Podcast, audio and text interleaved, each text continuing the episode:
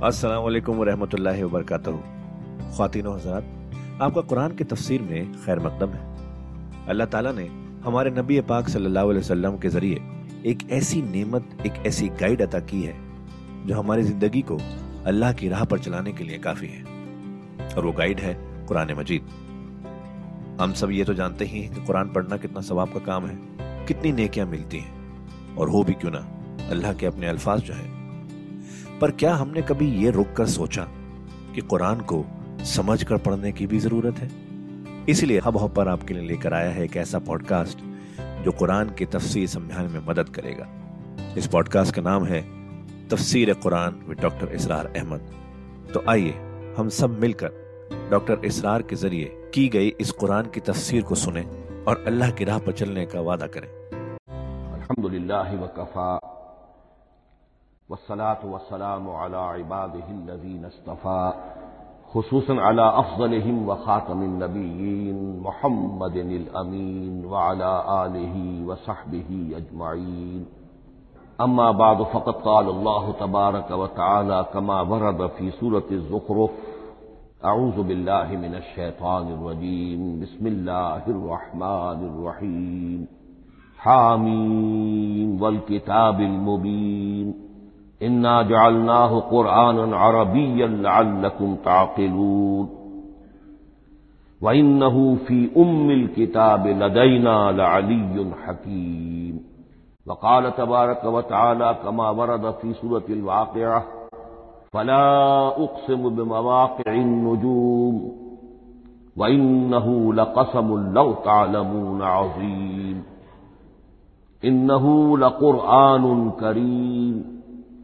फ़ी किताबिन मकनून ला यमस्सुहु इल्लल मुतहहरून तंजीलुम मिन रब्बिल आलमीन वक़ाल अज़्ज़ वजल कमा वरद फ़ी आखिर सूरतिल फज्र बल हुआ कुरआन मजीद फ़ी लौह महफूज सदक अल्लाज़ीम रब शहरी सदरी व यस्सिरली अमरी वाहलुलुक़दतम मिन लिसानी यफ़क़हू कौली अल्लाहुम्म रब्बना अलहिमना रुश्दना व अइज़ना मिन शुरूर अनफुसिना अल्लाहुम्म अरिनल हक़्क़ हक़्क़म वरज़ुक़ना इत्तिबाअह व अरिनल बातिल बातिलन वरज़ुक़ना इज्तिनाबह अल्लाहुम्म अरहमना बिलकुरआन अज़ीम वजअलहु लना इमामन व नूरन व हुदन व रहमा अल्लाहुम्म ज़क्किरना मिन्हु मा नसीना व अल्लिमना मिन्हु मा जहिलना वरज़ुक़ना तिलावतहु आना अल-लैल व आना अन-नहार वजअलहु लना हुज्जतन रब्बल आलमीन। आमीन। आज शाबान मुअज़्ज़म की अट्ठाईसवीं शब है और हम माह रमज़ान मुबारक के दौरान नमाज़ तरावी के साथ दौर तर्जुमा कुरान की तमहीद के तौर पर आज और कल तारुफ कुरान के ज़िमन में बास चीज़ों पर गौर करेंगे। ताकि असनाए दौर तर्जुमा कुरान, ये चीज़ें आपके जहन में एक पसमंजर के तौर पर मौजूद रहें।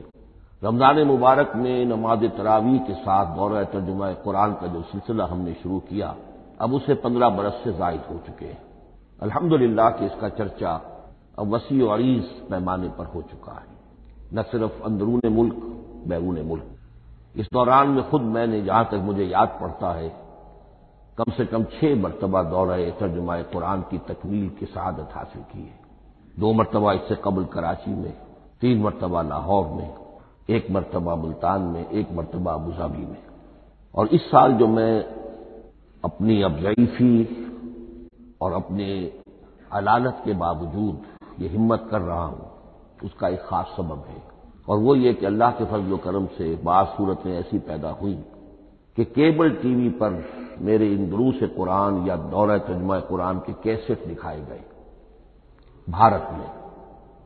और वहीं से ये दरखास्त भी मौसू हुई कि हम चाहते हैं कि इसे सेटेलाइट पर टेलीकास्ट कराएँ, लेकिन उसके लिए उसकी जो रिकॉर्डिंग है, उसका मैार बेहतर होना चाहिए। तो उस ज़रूरत को पूरा करने के लिए मैं ये हिम्मत कर रहा हूँ। अगरचे अब जो भी उम्र की सतह है, वमन नामिर हो नक्कीस फिल खल्क। मेरी याददाश्त भी उतनी शार्प नहीं रही है जितनी पहली थी। इस्तेजार जो क्रॉस रेफरेंसेस का है, वो भी अब उतना नहीं है जितना कि पहले था। और कभी कभी मेरी जबान लड़खड़ाती भी है। इन तमाम माजूरियों के बावजूद इस एक अहम ज़रूरत के तहत मैंने ये इरादा किया। मैं खुद भी अल्लाह से दुआ करता हूँ, आप भी अल्लाह से दुआ फरमाएँ। कि इस इरादे की तकमील हो जाए और इस सिलसिले को अल्लाह ताला अपने कलाम पाक के पैगाम और इल्म और हिकमत की एक बड़े पैमाने पर पूरे आलम इंसानियत में फैलाने का ज़रिया बना दे। तारुफ कुरान के जिमन में सबसे पहली बात जो समझने की है वो ये कि कुरान मजीद के बारे में हमारा इजमाली अकीदा क्या है? ये तीन जुमलों पर मुश्तमिल हो सकता है। हमारे नज़दीक कुरान अल्लाह का कलाम है। जो मोहम्मद रसूलुल्लाह सल्लल्लाहु अलैहि वसल्लम पर नाजिल हुआ। और तीसरे ये कि ये मुकम्मल महफूज शक्ल में मौजूद है, बिनो अन, इसमें न कोई तहरीफ हुई है, न कोई तब्दीली हुई है। ये कम से कम तीन अज्जा हैं हमारे अकीदे के कुरान मजीद के बारे में। लेकिन अब इसकी कुछ इल्मी तोजीहात। सबसे पहले यह कि कलाम होना इसका, अल्लाह का कलाम होना।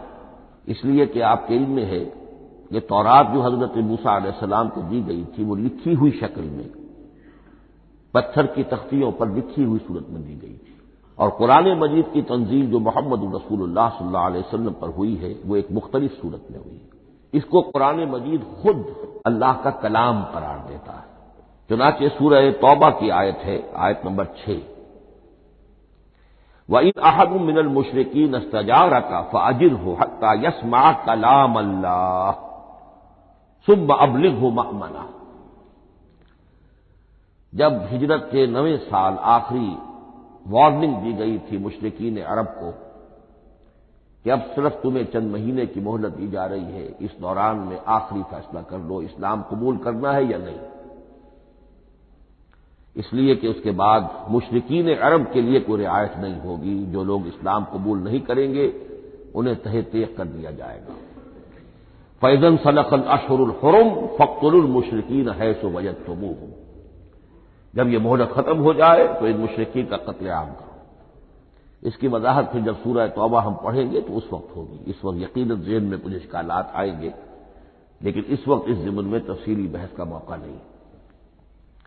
अब इसमें एक इस्तना रखा गया कि एक मुशरक है, वो चाहता है कि इतना बड़ा चैलेंज जो हमें दे दिया गया तो हमें मौका दिया जाए कि हम आए, आपके पास बैठे, कुछ दिन रहें, अल्लाह का कलाम सुने, आप क्या बात मनवाना चाहते हैं, उसके लिए क्या दलाइल हैं, उसको अच्छी तरह समझे, इसका हमें मौका होना चाहिए। इसके लिए यह आयत नाजिल हुई कि वह इन अहदुम मिनल मुशरकिन अस्तजार का ए नबी, अगर इन मुशरकिन में से कोई शख्स आपसे पनाह तलब करे, फाजिर, उसे पनाह दीजिए। हत्ता यसबा कलाम अल्लाह यहाँ तक कि वो अल्लाह का कलाम सुन ले।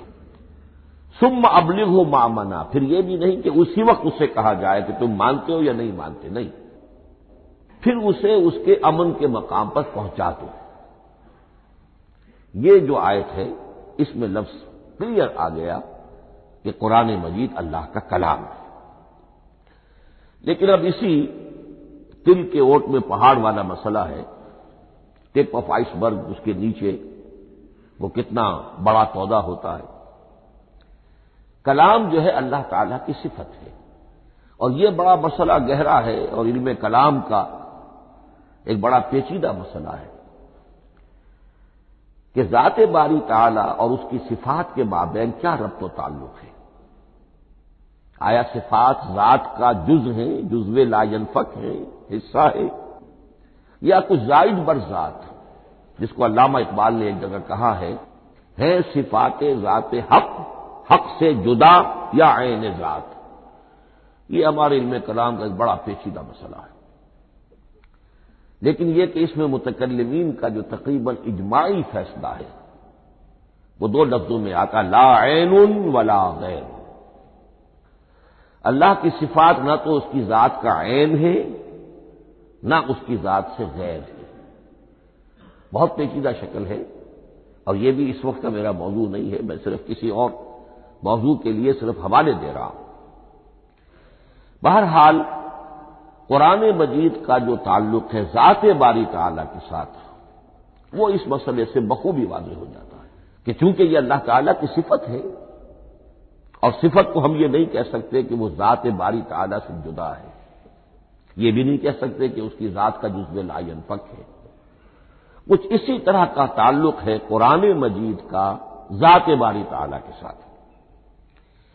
लेकिन यह मसला कुरान मजीद में खुद बयान हुआ। और सूरह हशर की आयत में तो यह फरमाया गया, अल्लाह ताला ने अपने इस कलाम की अजमत को यूँ बयान किया। वो अजमत कमा हिया, जैसे कि वो फिलवाक़ है। और जिसका कि गोया के पूरा इदराक हमारे लिए अपनी बहुत सी महदूदियतों की वजह से मुमकिन नहीं है।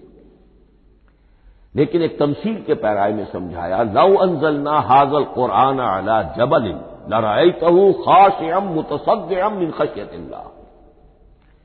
व तिलकल अमसाल नगरबहालनासिलहम यतफक्करून अगर हमने इस कुरान को किसी पहाड़ पर उतार दिया होता तो तुम देखते कि वो दब जाता और फट जाता अल्लाह के खौफ से और ये मिसालें हैं जो हम लोगों के लिए बयान करते हैं ताकि वो गौर करें तदब्बर करें समझें माला युद्र को कुल्लू ला युद्र को कुल्लू अगरचे तमाम कमाल अजमत कुरान का फहम उनके लिए मुमकिन नहीं है। लेकिन किसी दर्जे में तो कुछ इनकाश उसका हो जाए, कुछ अंदाज़ा हो जाए। इंसान अपनी जहनी सतह के एतबार से, उसकी मुनासबत से किसी दर्जे में अजमत कुरान का अंदाज़ा कर ले तो अल्लाह ताला के इन अल्फाज को सामने रखे कि लव अंजलना हादल कुरान आला जबल राय कहू खाशम तसम इन खशियत अब इस आयत को समझने के लिए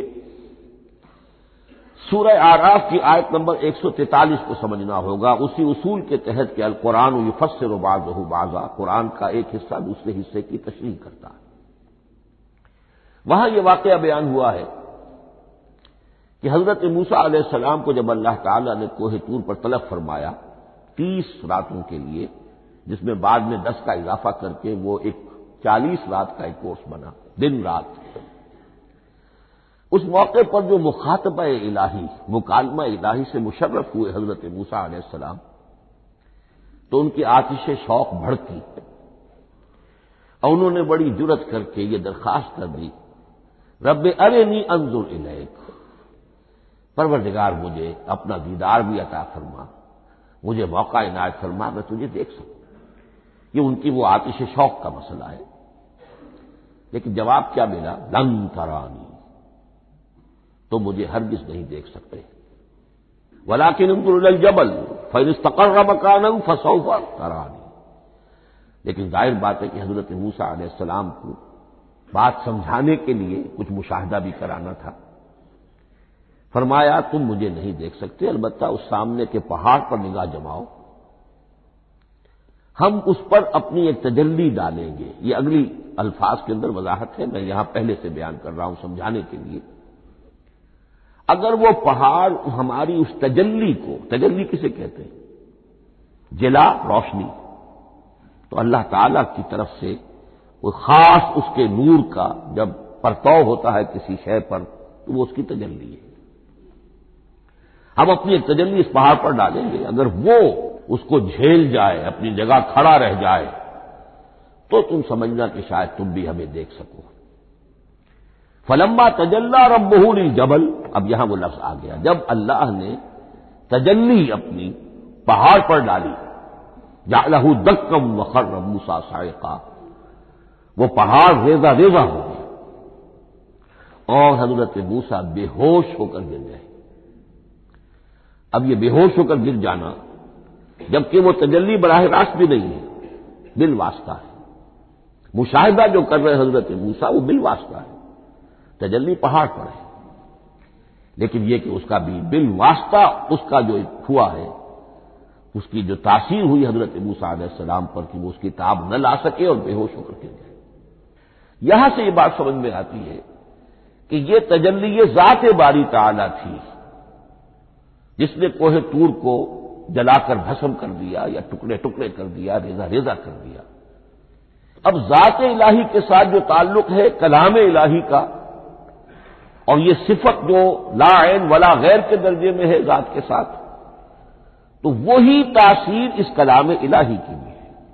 लहू अंजलना हाजल कुरान अला जबलिन, लरतहू खाश अम मिन खशियत वतिल कलम साल नबी मुहालन्ना से तफक्करून इस हकीकत को इस दौर में मैं अपने मुताले की महदूदियत का इतराफ करते हुए अर्ज़ कर रहा हूँ कि मेरे नज़दीक, जिस कदर पुरशिको अंदाज में अल्लामा इकबाल ने बयान किया है, इसी कैफियत को, वो शायद उसकी कोई मिसाल न मिल सके।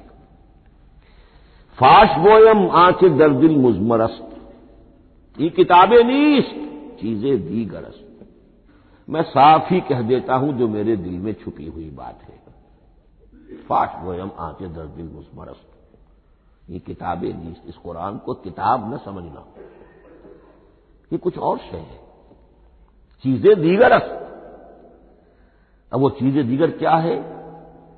वही जो मैंने अर्ज़ किया, जात बारी ताला और कलाम का सिफत बारी ताला होना, उसके बिना पर जो मुनासबत है, जो कुर्ब है, जो मुशाबहत है मिसल हक पिन्हाओ हम पैदास्तू जिंदो पाइंदो गोयास्तू।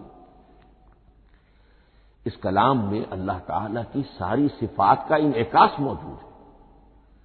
ये बात वैसे भी समझ में आती है। कोई शख्स जरा गुफ्तगु करे, चंद जुमले जब वो अदा करेगा अपनी जबान से तो मालूम हो जाएगा कि इसके फहम का, इसकी दानिश का, इसके मुताले का हदूद अरबा क्या है और इसके जहन की सतह क्या समझ में आ जाएगी बात? इसलिए कि कलाम जो है, वो मुतकलम की पूरी शख्सियत की अक्कासी कर रहा होता तांतबाजी राग पाया, चंद जुमले किसी ने क्या पता चल गया कि ये किस सतह के आदमी है? इलमी एतबार से, मालूमती एतबार से, तहजीबी एतबार से, कल्चर्ड है या नहीं है? ये सारी बातें चंद जुमलों में वाजे हो जाएँगी। तो अल्लाह ताला की भी जुमला सिफात का अक्स इस कुरान में मौजूद है। उनमें से जिनमें से, जिन चंद चीज़ों का ज़िक्र अल्लामा ने शेर में किया, वो जो सूरह हदीद की आयत है, होवल अव्वल वल आखिर व ज़ाहिर वल बातिन। अल्लाह अल ज़ाहिर भी है, अल बातिन भी है। इतना ज़ाहिर के उससे ज़्यादा ज़ाहिर कोई शय नहीं, और इतना बातिन के उससे ज़्यादा छुपी हुई कोई शय नहीं। इसीलिए हुजूर से जो मनकूल है अल्फाज कि परवरदिगार, अंत ज़ाहिर हो फले फौक का शय व अंतल बातिन हो फले दूना का शय यही कैफियत कुरान की है। मिसले हक पिन्हा हम पैदास्तू। पिन्हा भी है, ज़ाहिर भी है। जैसे जाते बारी ताला। और जैसे अल्लाह ताला की शान है, जो आयतुल कुर्सी के शुरू में आई अलहयुल कयूम मिसल हक पिन्हाओ, हम पैदास्तू, ज़िंदा हो, पाइंदा हो, गोयास्तू। ये कुरान जो है, अल्लाह ताला की सिफात का एक अक्स अपने अंदर रखता है। इससे जरा आगे चलिए। कलाम के बारे में, अब कलाम इलाही, ज़ाहिर बात है कि सिफत है और सिफत कदीम है। अल्लाह की सिफात हादिस नहीं है। अल्लाह की जात भी कदीम, हमेशा से है। और उसका, उसकी सिफात भी कदीम, हमेशा से और ये जो कलाम इलाही है, ज़ाहिर बात है कि ये जो हमारी जबान के हरूफ व असवात है, कलाम इलाही तो इनसे मुनजा है, मुबर्रा है, मावरा है, आला है, अरफा है। हमारी जबानों के हरूफ व असवात, अल्फाबेट्स, जगह जगह तब्दील हो जाएँगे। अंग्रेज़ी के कुछ और हैं, उर्दू के कुछ और हैं, अरबी के कुछ और हैं। कलाम इलाही इन तमाम से आगा अरफा मुनजा और मुबर्रा है। ये कलाम इलाही जब भी नाजिर हुआ है, ज़ाहिर बात है हज़रत मूसा पर अगर किताब उतारी गई, वो भी इल्म इलाही से आई, लेकिन वो इब्रानी जबान में आई। तो खातिन हजरात, ये था आज का एपिसोड। अभी तफसीर बाकी है। पूरी तफसीर सुनने के लिए अगला एपिसोड सुनना ना भूलें। ज़रूरी है कि हम कुरान को पूरी तरह से अच्छे से लफ्ज ब लफ्ज समझें। इसलिए अगले एपिसोड में आपका इंतज़ार है। सुनते रहिए ये पॉडकास्ट जिसका नाम है तफसीर कुरान विद डॉक्टर इसरार अहमद, सिर्फ़ हब हॉपर पर।